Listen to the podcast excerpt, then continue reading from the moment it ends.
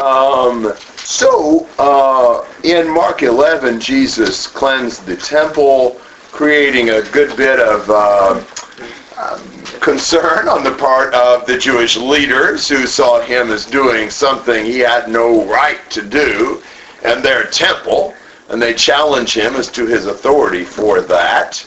And uh, the the tensions are growing, the conflict is escalating they're try, they're out to get Jesus. Jesus is trying to point out to them the serious consequences of their uh, plots to kill him and uh, so forth. And so uh, these are very tense uh, conversations uh, that we're seeing in all of this. And so, Mark chapter 12, would somebody read 1 to 12? And he began to speak to them in parables a man planted a vineyard and put a wall around it and dug a vat under the winepress and built a tower and rented it out to vine growers and went on a journey. And at the harvest time, he sent a slave to the vine growers in order to receive some of the produce of the vineyard from the vine growers. And they took him and beat him and sent him away empty-handed. And again he sent them another slave, and they wounded him in the head and treated him shamefully. And he sent another, and that one they killed. And so with many others, beating some and killing others. He had one more to send, a beloved son. He sent him last of all to them, saying, They will respect my son. But those vine growers said to one another, This is the heir. Come, let us kill him, and the inheritance will be ours. And they took him and killed him and threw him out of the vineyard. What will the owner of the vineyard do? He will come and destroy the vine growers and will give the vineyard to others. Have you not even read this scripture? The stone which the builders rejected, this became the chief cornerstone. This came about from the Lord, and it is marvelous in our eyes. And they were seeking to seize him, and yet they feared the multitude, for they understood that he spoke the parable against them, and so they left him and went away. All right. In this parable, you've got a man who plants a vineyard and takes great care of it. Now, this parable is not spoken in a vacuum. Uh, because some of the imagery of this is would already be known to people who studied the Old Testament. In fact, uh, in my Bible, uh, they even show part of verse 1 in the small caps that indicate it's a quotation or a citation or whatever. Do you know where that comes from? Isaiah, Isaiah 5. 5, where God had done all this for this vineyard. Isaiah 5, Isaiah sings the song of his beloved, but how his beloved had taken such great care of this vineyard and he was in expectation of receiving good grapes. And the really aggravating, irritating thing is it only produced worthless grapes. And it, the, the parable in Isaiah 5 is explained that the vineyard relates to, to God's people that God had taken care of so well, and they didn't produce the good fruit of righteousness and and uh, all that they were supposed to. And so from that basis, we already kind of have an, a, a hint of what Jesus will be talking about when he starts telling about this vineyard that this man took care of. You would assume the man's probably God, and you would assume that the vineyard relates to God's people. But he changes this. This is not exactly the same story as Isaiah 5. You know, he takes kind of the, the basic idea and then modifies it because he's going to teach a different lesson. So in this story, what does the guy do after he's uh, gotten the vineyard all spruced up? He trusts it to others, or rents it, or Yeah. Leases it, or something. Yeah, and does about what would happen a lot of times today if you had a piece of farmland that you rented out or leased out. It's fairly common, I think, or at least it has been, to rent out some farmland for a share of the crop. As opposed to a cash rent, it's, uh, you know, you get your percentage of whatever the farm is producing. And so that's the idea of this. And so at harvest time, the time when the, the crop comes in, the owner sends slave to receive his part of the crop. And what happens?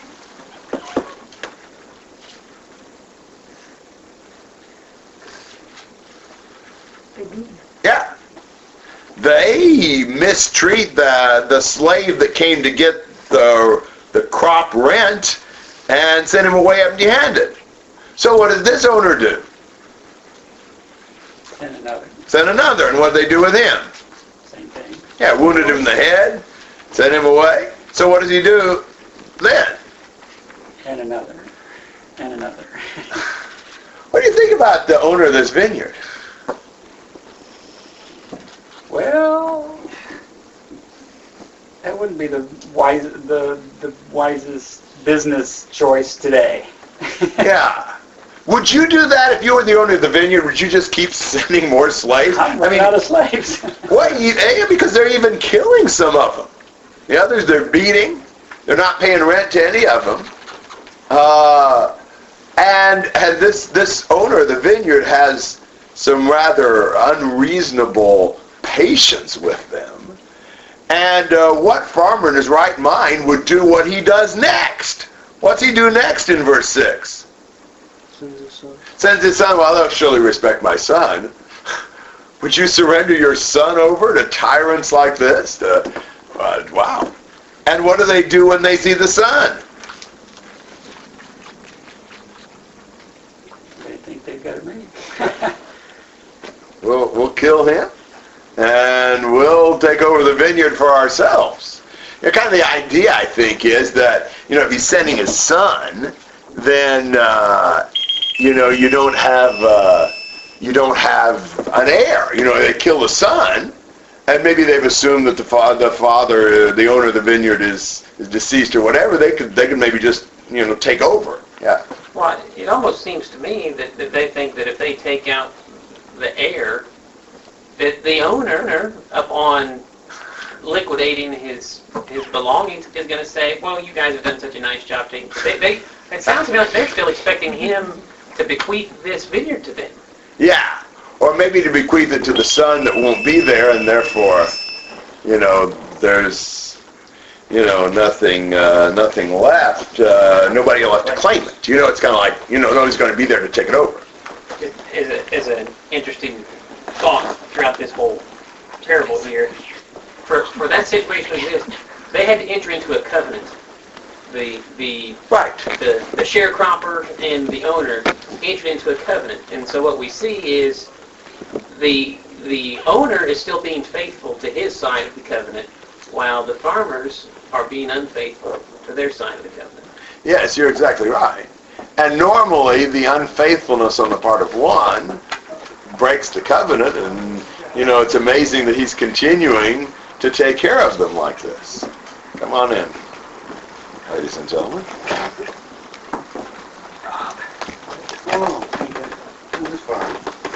We are in Mark chapter 12, looking at uh, the parable in 1 through 12.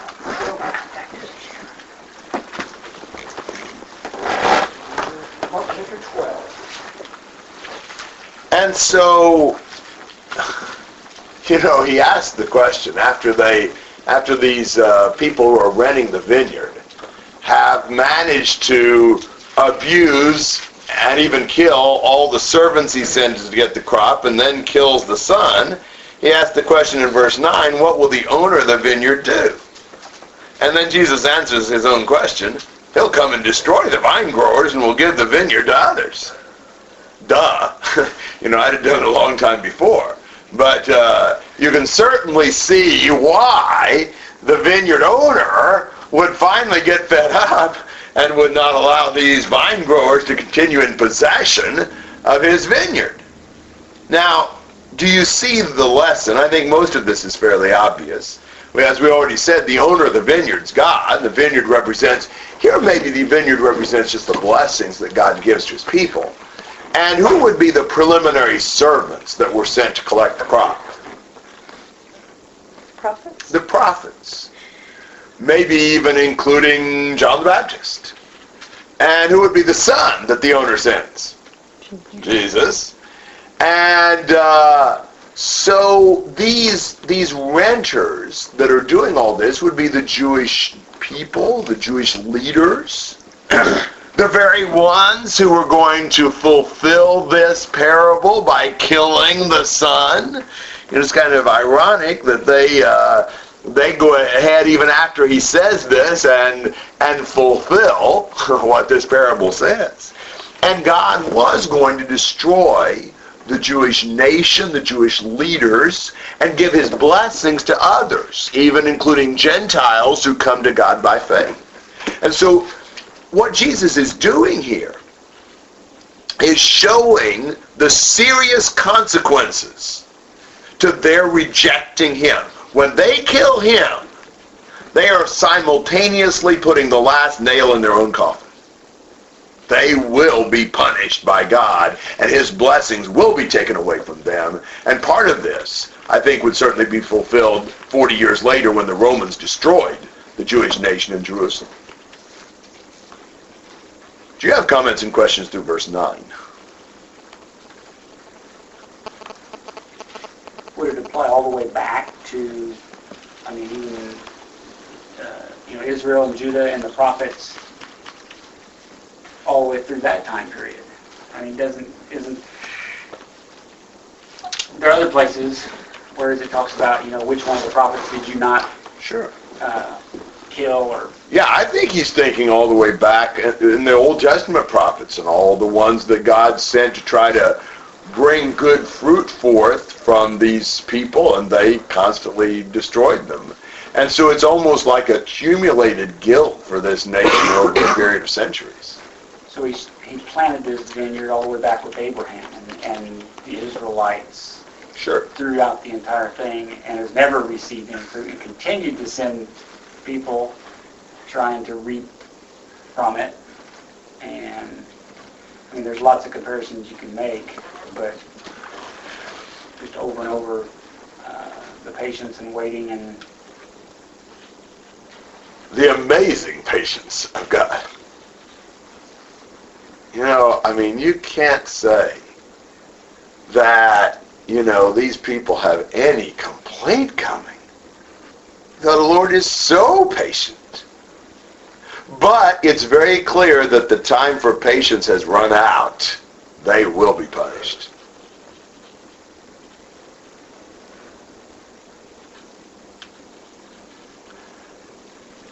Have you not read even this scripture? He quotes from Psalm 118, the stone which the builders rejected, this became the chief cornerstone. Now, that's a little different figure. Whoa, what does this stone represent?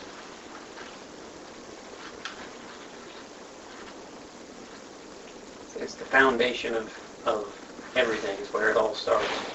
Which is? Jesus. Jesus. What, Who were the builders who rejected Jesus? I think again it could apply all the way back, but at this point it would be the current priests, Pharisees, whatever, that are running the religion. They're running the vineyard, and they're they're building their own version of it. Absolutely. And, uh, you know, they're working on the foundation of their building. They come across this particular stone, and, you know, you'd inspect the stone and see if it would, uh, you know, be appropriate for you to use in your building. Well, Jesus didn't make measure up to their quality standards. you know, they came across this stone and they, they threw it out. Now we can't use this one. And the amazing thing is God took that very stone they threw out and made that stone the principal stone in his building. Clearly there's a difference between the building, the religion that the Jewish leaders were building and what God was building because God takes the stone they reject and makes it his cor- cornerstone. Adam. for a long time, I, read that, and it, kind of had the picture in my mind that they, they took this stone, and there, there was the stone had, s- in the analogy, I would think that the stone had some type of defect. That they looked, oh, that's not that's not what we want. But the problem was with them. Yes. They they missed the perfect stone, is what happened. Yeah, well, they weren't trying to build the perfect building. so Jesus as a stone didn't fit their building, I think, in some ways. There's a lot of different ways to look at that.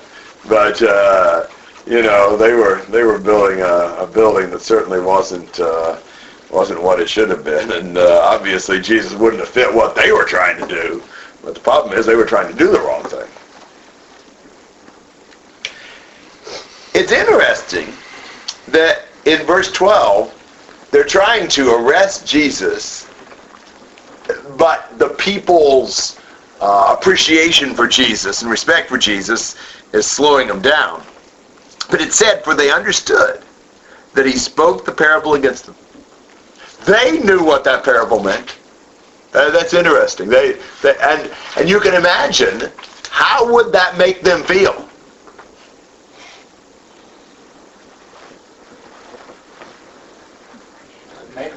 Yeah, absolutely.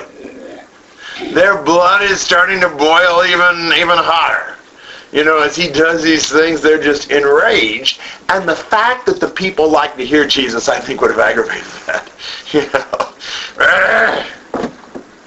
So are they upset because they disagree with who he claims to be? I mean, is that a, so he keeps making all these statements that you know he is the the one from God, and yet they fail to agree to that. So the more he says it, the more angry it makes them. Yes, but he's also characterizing them as people not bearing fruit for God's people killing the son God sent, as as builders that rejected the stone God wanted, and so forth. And some of it has to be landing with some level of truth, even though they reject that as well. Absolutely. You get more mad when somebody tells you something that's true that you don't want to hear.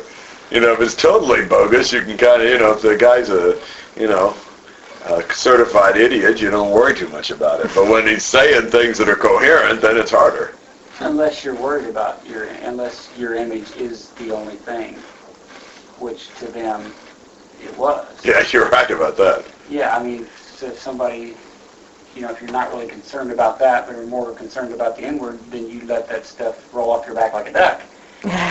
But if you, if, if, like them, that's attacking what they are, Sure, which is all they are.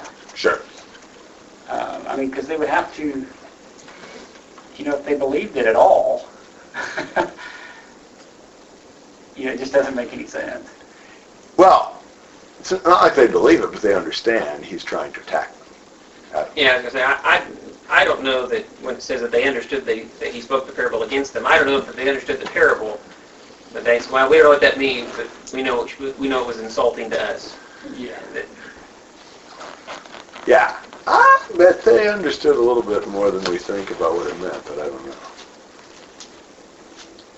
They don't, they don't agree with it. You know, they would not see what they were doing as killing the son of the father at all. They're killing this, you know, imposters trying to mislead the nation. You know, the one that none of the rulers of the Pharisees have followed after. Why do these, you know, idiot people, you know, try to follow after him? You know, and, and we're going to have to protect this, our nation. We're going to have to protect the people from this, you know, false teacher who's going to bring the Romans down on us. They've got all their excuses. We've got plenty of justification for this. Uh, but but I wouldn't be surprised, you know, I may be wrong, but I wouldn't be surprised they really do understand what he's trying to say. Just disagree with it. I don't think it's that difficult. And especially from the background of Isaiah 5. I think, you know, it's uh, I think I think this would outrage them more. So you think the owner of the vineyard sent you, you know, and so forth. Anyhow, other comments and thoughts on all that? So in verse 12, when it says they understood that he's spoken against them, that's both of those they and them is the Pharisees? Yes. Okay, so you wouldn't say that the people understood. Well, I don't think it's really the people that are out to get Jesus. They weren't the ones trying to arrest him. So in this case, I, I, I think not. I, I don't know what the people understood, but I think these are the leaders that are really masterminding the plot against Jesus. But I think, I guess I'm asking, would the people understand that Jesus spoke, against the Pharisees? I don't know. Okay. Do we even know if there are people listening in on this? Is this connected to chapter 11? Because he, he walked into Jerusalem, into the temple, and they started asking him questions. I'm, I'm under the impression he was just talking to the, to the Pharisees and the Jewish leadership. I'd be surprised, but I don't know. I mean, much of this stuff has been public during this uh, period of time. Um,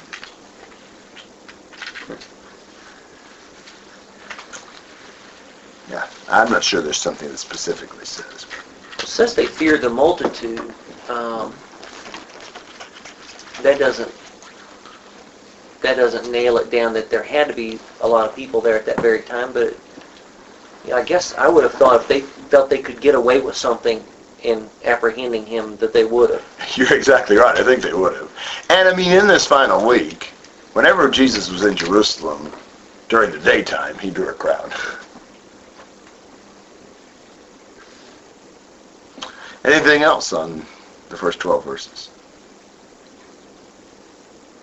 I often think about the, the cornerstone and uh, like the, the picture of that and the fact they call it, you know, the stone of stumbling and a rock of offense or something. It's like they're trying to build, like we were going to build this house and we come out in this yard and we find a place we want to build the house and there just happens to be this great big stone in the corner just shaped like the house where it should be and we trip all over it and, and finally rip it out with a backhoe so that we can put in our foundation and make one that, that fits fits our house. That's kind of the idea that, that I see in that. They just it was right there, it was perfect for the building, and they just fell all over it and finally had to drag it kicking and screaming to get rid of it so they could put in their own. That's the uh, pride of man. That's not a pretend story. That really happens. exactly like that. uh, yeah, we, we should uh, we should study all of the construction passages while Adam's here. you know. Any uh, application thoughts or ideas? I mean, I mean, some, some of it's pretty obvious, but That's what I see. What I got. Anything in particular today that we do that would be very parallel to that. Well, I mean, you know, just the whole idea that God expects us to respond to the blessings He gives us by bearing good good fruit for Him. And I'm sure there are times when there are people that God uses to call us to repentance and to bearing good fruits. And are there not times when people reject those, you know, and get mad at them and you know, at least verbally abuse them when they ought to be listening to them because God's using them to try to get us to produce the fruit God wants us to. So I mean, in that sense, I think it's a timeless story. And in the reverse, sometimes we're the Pharisees who don't see what's right in front of us too. Yeah, that's true. You know, we, we make judgments, harsh judgments, um, and don't recognize God's servant. Yeah, don't recognize the son, don't recognize the stone. I mean, it's it's easy to be blind to what God's actually doing. So that, that's another good application. Adam. Well, and here, th- this is, the spin on this is a negative spin, but the uh, illustration of our relationship with God is still a good illustration. That, you know, if they had shared their blessings uh, with the, you know, the owner when he sent his representative to come, then things could have gone on for, you know, it, it would have been an ideal relationship. And we're, we are in a covenant relationship with God. And uh, just like the relationship the Israelites had, that if we fulfill our part, God will be there to fulfill his. Good point. I liked your comment too about they were building something different than God was building, and like Anita was alluding to, so often we can do the same thing, and yet we don't see it. We think, oh, I'm I'm I'm traipsing right down God's path, doing exactly what He wants, and Yeah. and I'm just following my own way.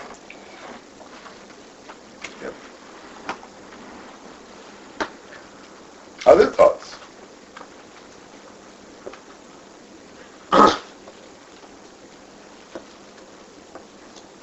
Well, this leads, obviously, to the Jewish leaders trying to figure out some way to discredit Jesus.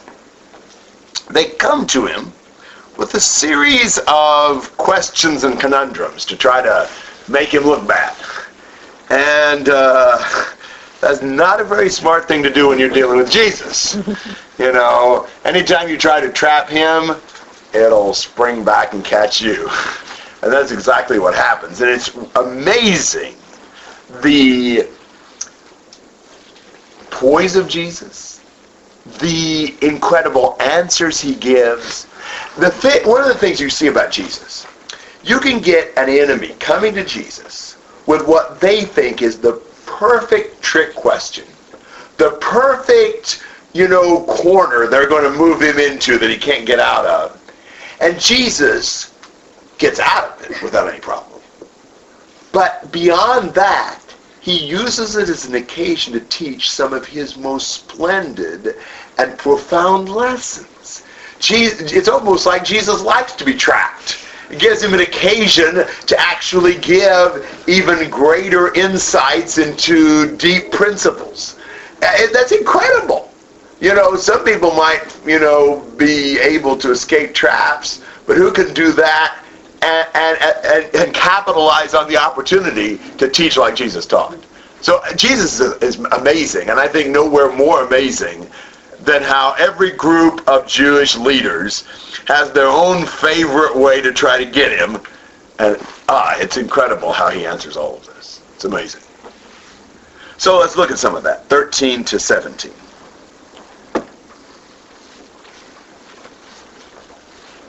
And they sent some of the Pharisees and Herodians to him in order to trap him in a statement.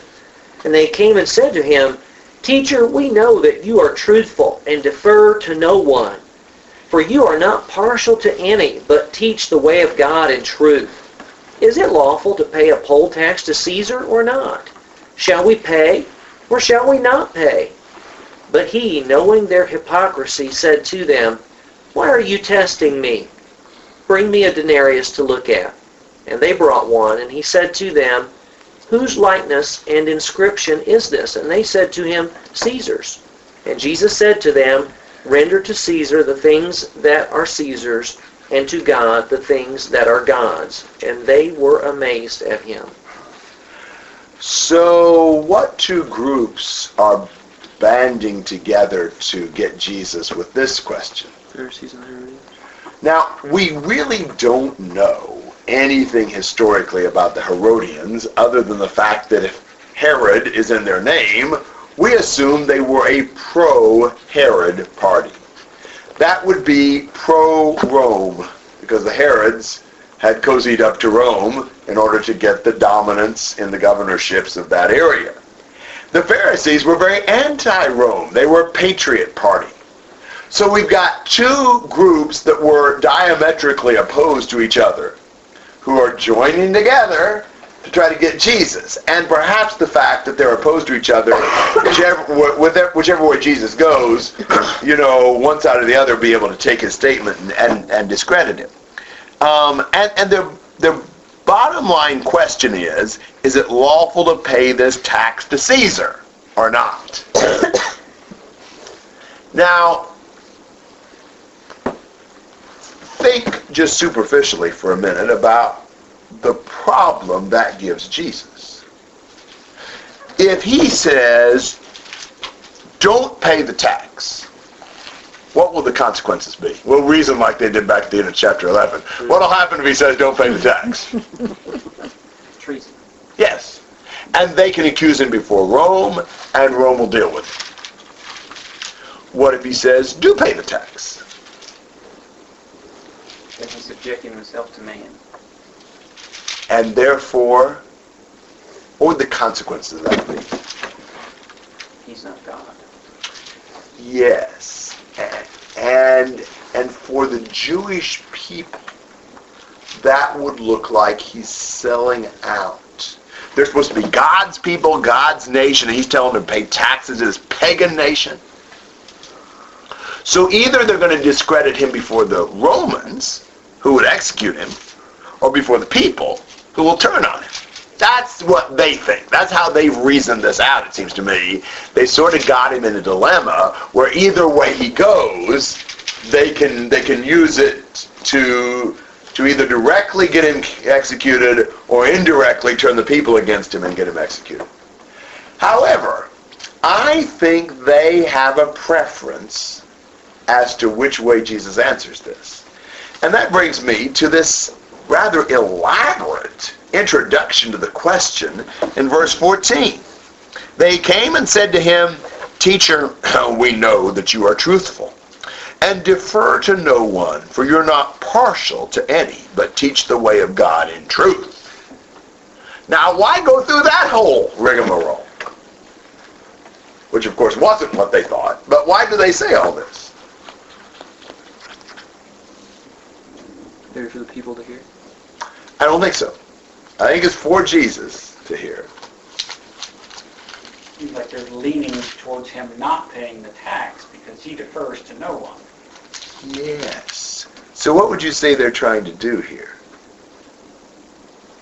They're preferring he not he answer a certain way. Yeah, but yeah, Get Rome to do the dirty work. you're right. That's, that's the bottom line. But why do they? Why will what they say here make him more inclined to say, "Don't pay the tax"? He's almost trying to use scripture against him type thing, like the devil did. Yeah, maybe. Yeah. Well, they're, they're, they're trying to pile on their question. And I say that if he says not to pay the tax, then really, or if he says to pay the tax, then what he's saying is that he does defer. And so it would therefore add to the, they're associating whether or not you pay tax to make sure that he would be discredited if he answers not to pay the tax. Okay, I- I'll buy that, but I don't really think that's uh, that's so much where they're going. In, in Matthew's account, in Matthew 22 and verse 16, they actually didn't come themselves. The, the Pharisees sent their disciples to him, along with the Herodians. Now, I take it that meant they're sending some guys more or less incognito, that Jesus wouldn't uh, wouldn't know who they were. Um, and, and in Luke's account, Luke 20, 20, so they watched him and sent spies who pretended to be righteous in order that they might catch him in some statement so they could deliver him to the rule and authority of the governor. Now, so there's actually, they were actually sending some guys that they think Jesus won't recognize, that are posing as, as, as sincere questioners, as righteous men. So they are imagining that Jesus will listen to what they say um, and accept what they say. So go back to what he sa- what they say in Mark. I could be wrong. I may be getting too much out of this, but but I'm thinking. I know why are they thinking? Why are they saying this? Teacher, we know that you are truthful and defer to no one. For you are not partial to any, but teach the way of God in truth. Is it lawful for us to pay a poll tax to Caesar or not? Now, when they said all that stuff to him, I think they're trying to do something. Anybody on my wavelength yet? What are they trying to do? Well, that, if you tell somebody those things, we got a word for that. Butter 'em up. Flattery. Butter him up. I think flattery. People use flattery for various reasons. Sometimes you just use flattery to get somebody to like you. But not always. I don't think they're using this flattery to get Jesus to like them. What are they trying to do with this flattery? Maybe appeal to his pride. Appeal to his pride. Make them answer it the way you want to. Do you understand why this flattery, this appeal to his pride would make him answer it? Don't pay taxes to Caesar? What if he actually believes what they say? You know, what, they're thinking Jesus will think, you know, they're right. I am truthful. I don't defer to anybody. I'm not partial. I don't care whether it's the Roman emperor or who it is. I just lay it on the line. I choose the way of God and truth. You know, they're trying to get him to sort of be puffed up and think, well, I don't have to worry about some Roman emperor.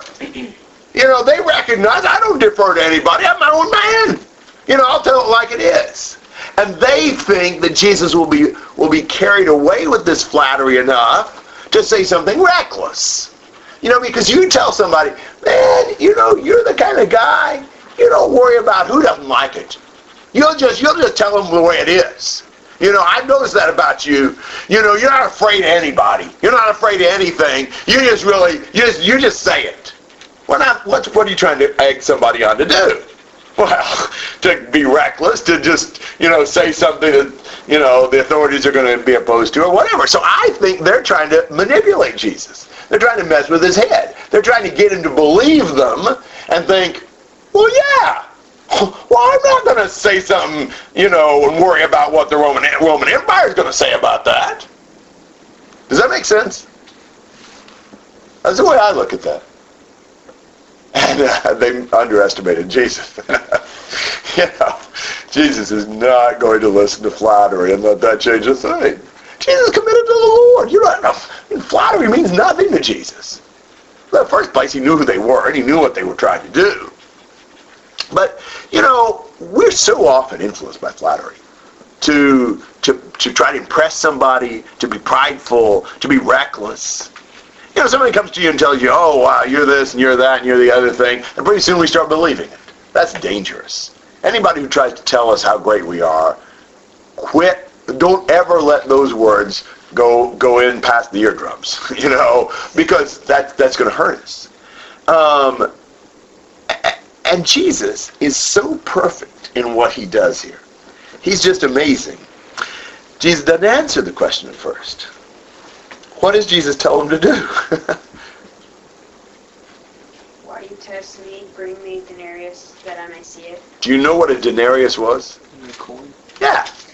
Bring me one of these coins. It'd be like saying, you know, bring me a dollar bill.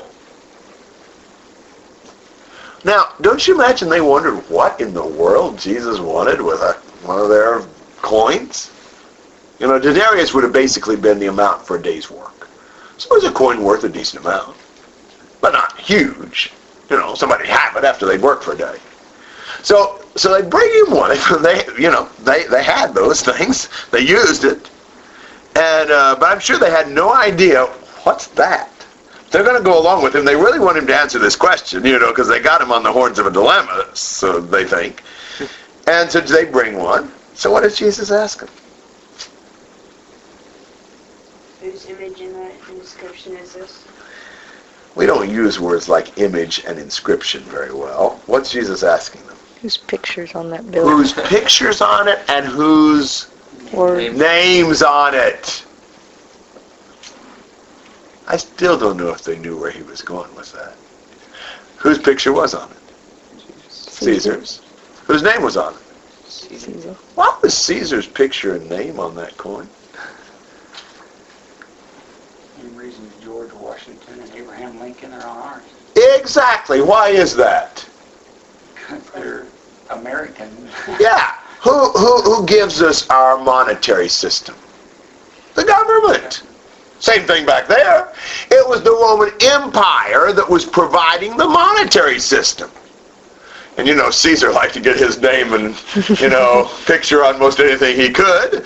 And so, you know, it was right there on their coin. Jesus, of course, knew what was on the coin. He didn't have to look at it. This is just kind of drawing attention to this. But now think about it. What if you found something that had somebody's name on it? What would that probably tell you? It belonged to him. Right? And it has picture, it had their picture on it.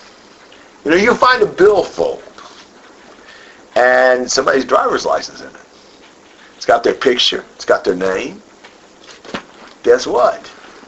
It's theirs. you know, the money in that billfold ought to go to that person, not to you. So Jesus says, well, now give to Caesar the things that belong to him and to God the things that belong to him.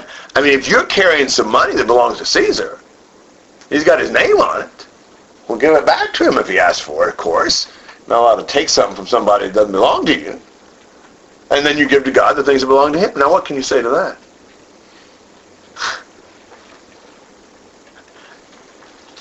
They have the right to take something of Caesar's and just keep it for themselves? they don't have the right to do that. Now, in the process of that, that's a tremendous lesson. Are we supposed to pay taxes? No. I mean, we are, we receive the benefit of the government. The government gives us the money. I mean, it's the government's money when it's all said and done. You give it back to them when they ask for it. Does that in- interfere with your service to God? By no means. Give the government what it's owed. You give God what he's owed. You pay taxes. And you serve God. It's not an either or. It's both.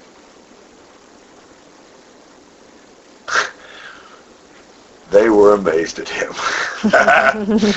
they had him, and they don't. Isn't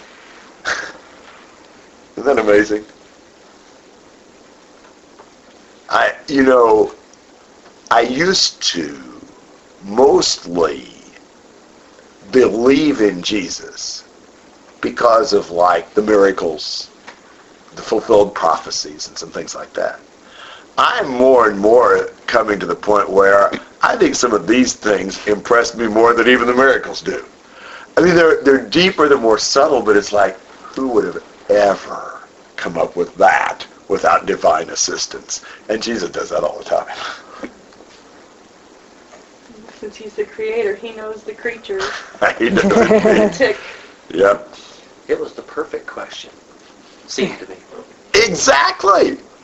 They'd probably been working on that one for a long time. You know, this was they they they were working on their debate questions, the cross-examination questions, and they they'd all plotted and they'd mastermind and they'd they'd hone this thing down. Now, by the way, I think that there's a good lesson in this for us. Whose image are we created in? And whose name do we wear? What does that say about us? We ought to be given to the Lord. Yeah. I mean, really. Somebody, you know, if we've got the Lord's image on, uh, stamped on us and, and His name on us, we'd better give ourselves to Him. We belong to Him. We're His property. And whether we have his name, we are born with his image. Yeah, you're right. So we need to give ourselves to him and wear his name. You're exactly right. And so that applies to everyone, regardless. Amen. And you know, they can be all this self-righteous about, you know, we're, you know, we're not going to, uh, you know, submit to this pagan government. But they, they were carrying around this Roman coin every day. Yeah, you know, come on. I mean, they're using the Roman monetary system. You know, they're walking on Roman roads and, you know, doing all kinds of stuff. I mean, this self-righteous business about, well, you know, well, we wouldn't want to, you know, lower ourselves to pay the taxes. Well, you've lowered yourself to accept the benefits. you know, people are sometimes really inconsistent in that sort of thing. And, uh, you know, we want all the benefits, we just don't want the responsibilities. Oh, well. Comments and thoughts on all that? I don't know if you meant it this way, but I almost kind of took it as a, almost like a slap to the face. The Pharisees as well. You know, give Caesar what is his, which they weren't. They didn't want to pay their taxes, but also give God what is his, and they weren't doing that either. You know, they were doing neither of those. It was almost kind of like a, you know, I don't know if they took it that way. I just read that, I was like, hmm, that could really be insulting. Truth probably was they were paying the taxes and they weren't giving to God. That's probably the truth. Even though they they're taking the high ground here, I doubt that they were trying to get by without paying the tax. Probably cheating, but you know, probably paying some. But yeah, you're exactly right. The the part about giving to God, they they needed. The bigger uh, surprise to them should have been his first statement. Why are you testing me? Yeah. He's on to us. Come on, come in, Mrs. Jeroboam. Why do you pretend to be another woman? You know, that kind of a thing. You know, Adam. It's, it's uh, one of the other things that you see in the example of Jesus often is he, answering their question, should we pay taxes, or saying, yes, you should, was not a wrong answer, That's correct. but there was a better answer. Yes. It was a deeper answer that put it in better perspective. and that you know lays down our. This is as good a statement about what we ought to do toward government as there is in the Bible, as far as I'm concerned, and it comes in response to a trap question. Other thoughts? So these people were really doing something good for us, even though. You're exactly right. That's how God uses uh, everything. You know, He turns it around to be in our favor. But you're right. They provided an occasion for an excellent teaching. Really helpful. I think it also, you know, Jesus didn't go through all the details. Well, this government promotes this and this government does that. Therefore, you know, debate about all that. It, it's your government, and and that's the same today. We don't, we can't control that. But it it tells you know, God tells us there is no government except that which He established, and it's there for a purpose, whatever His purpose is. As far as I can see, you had to pay the taxes regardless of what the government uses those tax monies for. Right. You know, we, we get into the big, you know, today that's the big issue, and our tax rates are too high, and they're doing this with it, and they're doing that with it. Well, we, we can vote and do what we can about that, but ultimately, we're in the same boat Jesus was. They were crucifying people, such as Jesus. Well, exactly. yeah. Was there anything very moral about the Roman Empire? You know, doesn't that's not the point. The point is God expects for us to pay our lawful taxes. Well, and I think you can say that Jesus is going to use everything to his his way anyway. You know, they thought they You're were right. doing him good, and Jesus died, and it helped them. And if you look back in Daniel 6, 6, that's what they did to the king to get Daniel trapped. Because Yes. they knew Daniel would pray. And they flattered the king. Mm-hmm. And how did God do that? Mm-hmm. They ended, I mean, Daniel was punished, but it ended up raising God's name. The same thing with Jesus, really.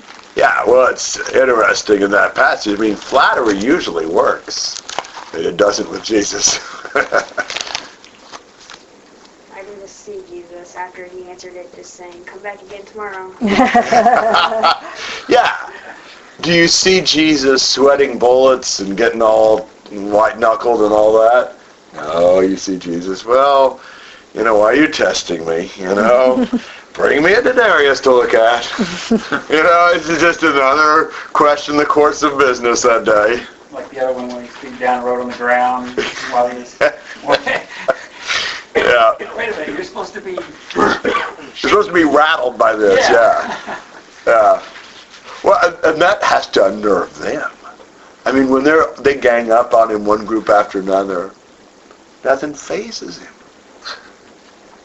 He's unflappable. I mean, again, there's no human being I've ever seen that's that poised and that confident.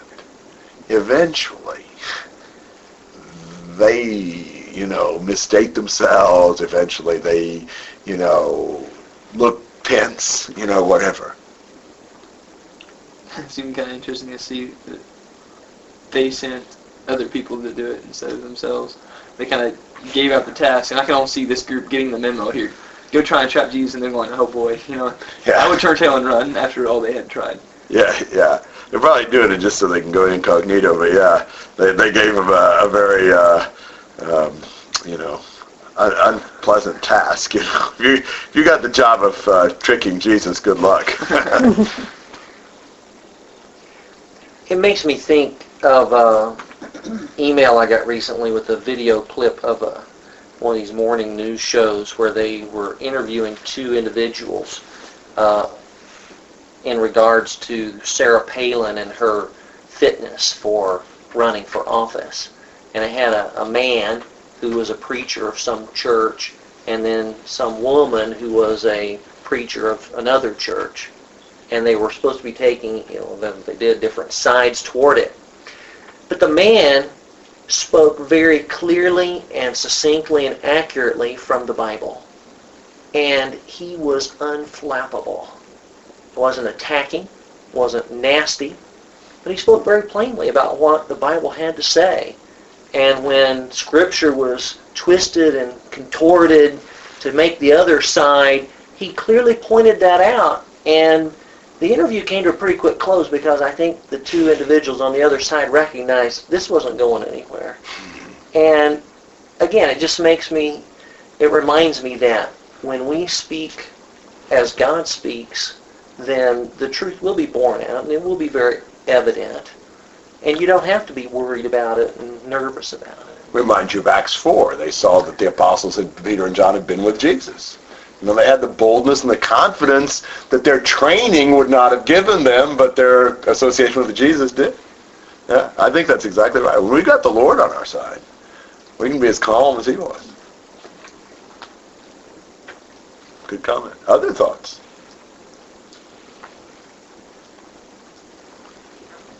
Well, let's try the next one. We may or may not get all the way through this, but uh, this is a pretty uh, intriguing uh, question.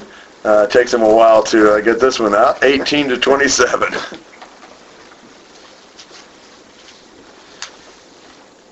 And some Sadducees, who say that there is no resurrection, came to him and began questioning him, saying, Teacher, Moses wrote for us that if a man's brother dies and leaves behind a wife, and leaves no child, his brother should take the wife and raise up offspring to his brother. There were seven brothers, and the first took a wife and died, leaving no offspring. And the second one took her and died, leaving behind no offspring. And the third likewise. And so all seven left no offspring. Last of all, the woman died also. In the resurrection, when they rise again, which one's wife will she be? For all seven had her as wife. Jesus said to them, Is this not the reason you are mistaken, that you do not understand the Scripture or the power of God? For when they rise from the dead, they neither marry nor are given in marriage, but are like angels in heaven. But regarding the fact that the dead rise again, have you not read in the book of Moses, in the passage about the burning bush, how God spoke to him, saying, I am the God of Abraham, and the God of Isaac, and the God of Jacob. He is not the God of the dead, but of the living. You are greatly mistaken. So pretty much every uh, major group of political or re- religious significance in Jerusalem is taking a swing at Jesus here. We got the Sadducees' turn. And the Sadducees would have been a lot of the uh, more elite in Jerusalem, a lot of the priests, the temple leaders, um, and so forth were Sadducees. They were more the kind of the upper class. And this passage notes one distinctive feature of Sadducee belief. What was that? Resurrection. They didn't believe in the resurrection. Now, in Acts 23, we actually find out that's not the only thing that they didn't believe in. In Acts 23 and verse 8, the Sadducees say that, that, that there is no resurrection, nor an angel, nor a spirit. So they didn't believe in the resurrection, they didn't believe in angels, and they didn't believe that there was like a spirit of man that lives on after he dies. So, they've got the perfect riddle for Jesus. You got this deal where you got a man who marries a wife. And Moses had this law back in Deuteronomy 25 for some reason based on Latin, I think. We call it the Levirate Law. L-E-V-I-R-A-T-E. That's not important that you know that. That's not a Bible term, but that's what they call it. And the law was essentially, if you've got a couple that are married, and the husband dies, they've had no children, then it's the obligation of the husband's brother to marry the widow, and the first child will be considered the child of the deceased for purposes of the inheritance and family name and so forth. It's a kindness the husband's brother does to him to carry on his estate and his name. Understand that? It's kind of the that that was the Old Testament law. Well, here's this situation. This man's brother dies and well, the wife has no children, so his brother marries her. And well, he dies without any children. So another one marries her and dies without any children. Third one marries her. There were seven brothers, and by the time it's all over, they've all married this woman. None of them had children by her. And I've always thought by the time I got uh, on down uh, in that list, I think I might have, uh, you know, not wanted to eat her cooking, or uh, you know, a little leery of this whole arrangement. You know, uh, I don't know what was wrong with that woman, but. You know, they use this, I assume, strictly a hypothetical case. I mean, really, would you marry her if you were number six or seven? Uh, but uh, but their their point is, if there were really a resurrection, well, what are you going to do about it? Huh, she's had seven men. Yeah, which, which one's she going to be the wife of? She going to she going to be married to all seven? I mean, you know, there can't be a resurrection. And that disproves it right there. And uh, you know, again, wonder how long they had to, you know, think to think that one up. That's a pretty good question uh, from their perspective. I bet you, I don't know, but I've wondered if they hadn't tried that on the Pharisees a few times, and the Pharisees hadn't been able to give them a satisfactory answer. Uh, but whatever, they think this will get Jesus. Any comments or questions about the question?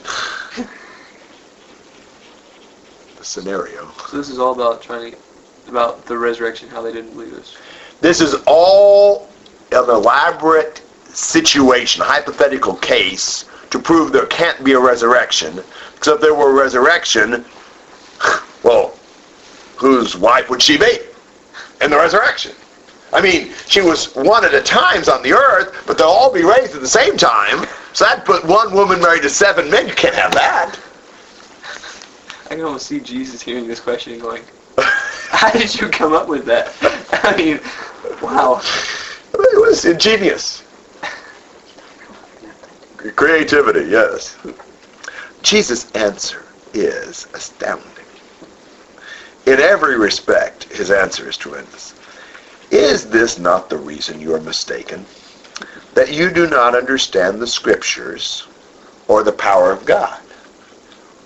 Ooh, that's a zinger right there the two things the Sadducees thought they best understood was scriptures and power. They thought they had a lot of both. It's kind of like uh, saying that Wall Street knows nothing about money. You know, we don't know anything about the scriptures or the power of God. Well, he proceeds to show them first that they didn't know anything about the power of God, and then that they didn't understand the scriptures. He says, For when they rise from the dead, they neither marry nor are given in marriage, are like angels in heaven. The question doesn't even make sense if you understand the resurrection. There isn't any marriage in heaven. I don't even know if there's gender in heaven. There's certainly not marriage. And, uh, you know, he says, they're like the angels. By the way. yeah, uh, which you also don't believe in. so I managed to get a little dig in there, you know, teach him a little something about that. Uh, you, know, you just appreciate Jesus is not only not, um, you know, disturbed, but he's calm enough to actually, uh, you know, make a few points to them along the way. And uh, so that answers that. I mean, if there's no marriage in heaven, that question's no question. you know, but he's not done there. He could have been. That answered the question. But uh, he also said you didn't understand the scripture. So he said, but regarding the fact that the dead rise again. Now, you know, it's harder to prove the resurrection of the Old Testament. There's not as much clarity on the resurrection in the Old Testament. And 2 Timothy 1.10 said Jesus brought life and immortality to light through the gospel. There's more light shed on that question in the New Testament than in the Old. There are several things I think in the Old Testament that point to that, but you could, if you think of the passages you usually use to prove the resurrection, I bet you they're, they're almost always New Testament passages. Um, but he finds the resurrection something that I would have never, ever, ever thought about. And yet, once you see it, it's fantastic.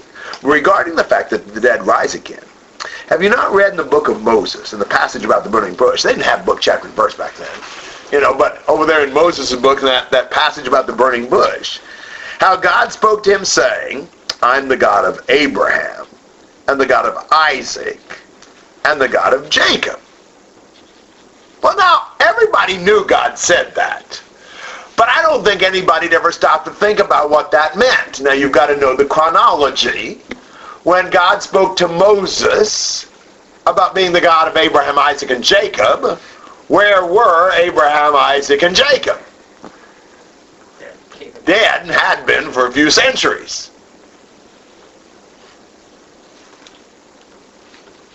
Well, think about it. You know, any of you had a really um, animal that you really were attached to that died? My chicken. Yes. Which one are you thinking Chicky. about? Chicky, yes. You also had Henny Penny, didn't you? Yeah, that was more Diane's. Okay. Chicky oh, was mine. Chicky was yours. Well, Debbie had Chicky. And uh, that was back when you were uh, late elementary school, junior high Mm, school. First grade. First grade? well. Died when I was seven. I vividly. Oh, my. Wow. Started on the calendar. All right, guys. Now, You know, the annual memorial service. And we eat fried chicken to commemorate. That's Kentucky Fried now, what would you think if I said, well, Chicky is, Dave, is Debbie's chicken? Debbie's chicken is Chicky. Is there a problem with that? Chicken no more. Chicky doesn't exist. Chicky's decomposed by now. You know, it's it's it's not. You know, it's not only doesn't exist. I mean, but that skeleton may be gone by now. Who knows? Uh, there's no Chicky to be Debbie's chicken. Now, you might say, you know, it used to be Debbie's chicken or whatever, but you wouldn't call it Debbie's chicken because it doesn't exist. You wouldn't call God Abraham, Isaac, and Jacob's God if they didn't exist anymore. God's not the God of things that aren't there. That tells me, and should have told them, that Abraham, Isaac, and Jacob still existed. Now, remember, they didn't believe in spirits. so they didn't believe that Abraham, Isaac, and Jacob still existed if they would have accepted the idea that the spirits of men continued to live, everyone accepted the fact that based on that premise there'd be a resurrection. Because the spirit can't continue forever without a body. That's sort of presupposed.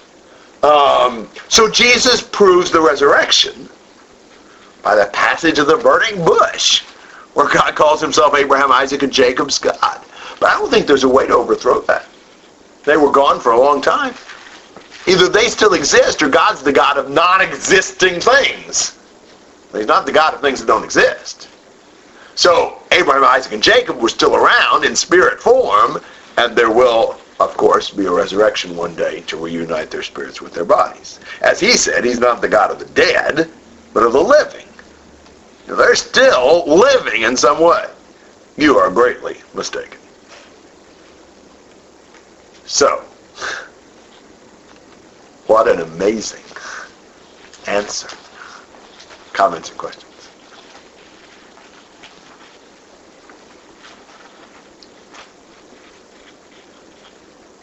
It's interesting how he dealt with each of their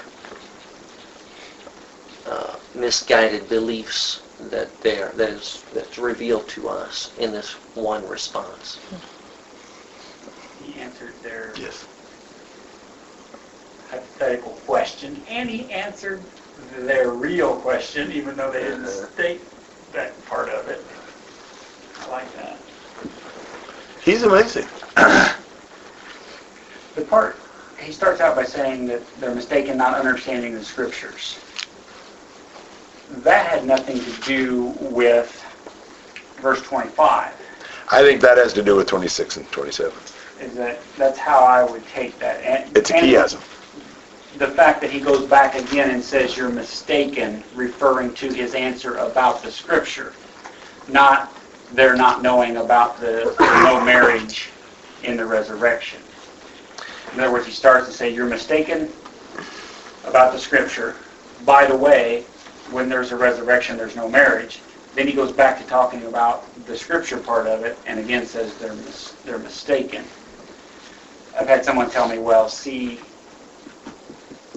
that that part about neither marrying or giving marriage is nowhere in the Old Testament. So therefore, there are other things that, that even Jesus understood as scripture that he's referring to, and things that we don't have written that have become part of the law. So they're, Whoa. yes. Uh, well, you know, I might even ask the question, I wonder if there was any tradition along that line in Jesus' day. I don't think there was. I think this is new material even for, for all of them. But regardless, yes, I think this is a chiasm. You're mistaken. You don't understand the scripture. You don't understand the power of God. As far as the power of God is concerned, God makes them like angels. As far as the scriptures are concerned, the passage about the burning bush, you're greatly mistaken. So I think it's a chiasm. And, and he deals with the power of God first and then the scriptures. So I don't think he's trying at all to say that the scriptures, that doesn't make sense anyway. Scriptures means writings. Uh, that's what that's what the word means. So he's talking about things that are written, not things that are, you know, orally passed down. And I'm assuming it is true. I don't know of anything in the Old Testament that talks about the marriage in, in the resurrection. No. So it's not like they would have had a passage that says No. anything about that. And if they had, he probably pointed it out. Yes. So in, in a way, it is a teaching here of something I think Jesus is revealing new information. new information Yeah, to them. yeah. Yes. Perhaps information they should have trusted the power of God to be able to deal with. Yeah. You know, you may not know the answer, but God's got the power to handle it. But he goes ahead and gives them the answer. But as far as I can tell, this is just revelation. Jesus knew they hadn't had that revealed before. So the power of God's referring to God's ability to transform this human life, the soul of this human life, into an angelic-like being. Yes. That's cool. It is cool. Yes, it really is. This is an awesome passage. And all in response to this stupid hypothetical question designed to trap Jesus. It is pretty amazing or sad how much weight we put into our own uh, thinking or, uh, Yes. you know, Yes. it's got to be understandable by human minds or it can't possibly be. It's kind of ridiculous how much we'll let a hypothetical question control our understanding of the Bible. You know, we've all got, you know, what about this? Well, what about that? That doesn't change what the Bible says. I may not have the answer to that. You can give me, some, you know, what about the guy who, you know, I don't know, the tree falls on him on his way to the baptistry. What about that? That proves you don't have to be baptized to be saved. Doesn't prove anything. you know? I can't, I don't know the answer to all that. I don't even know if God would let that happen. You know? But, but don't tell me that that proves that God, what God said does isn't true. You know, when people come up with all kinds of hypothetical stories and things and wonder, well, what about that? Well, it can't be this then. No, go from the Bible to decide what's right. Don't go from your, you know, invented story. It says something about the asker, Absolutely. which all of these do, which I guess is the, the comparison. It would have been, you know, you see these and you think, boy, I wish they would have asked Jesus this question, you know. Yeah. Did God create something he can't lift? You know, those types of ridiculous, like you're saying, that supposedly prove something. Yeah, yeah, right. You wonder what how Jesus would have answered uh, Yes. some of our questions. So, all right. Well, our time is up here, but that was that was a good good discussion. I appreciate you joining. That I, I copied off my uh, moving mountain sermon, but I forgot to bring it. But I'll bring it maybe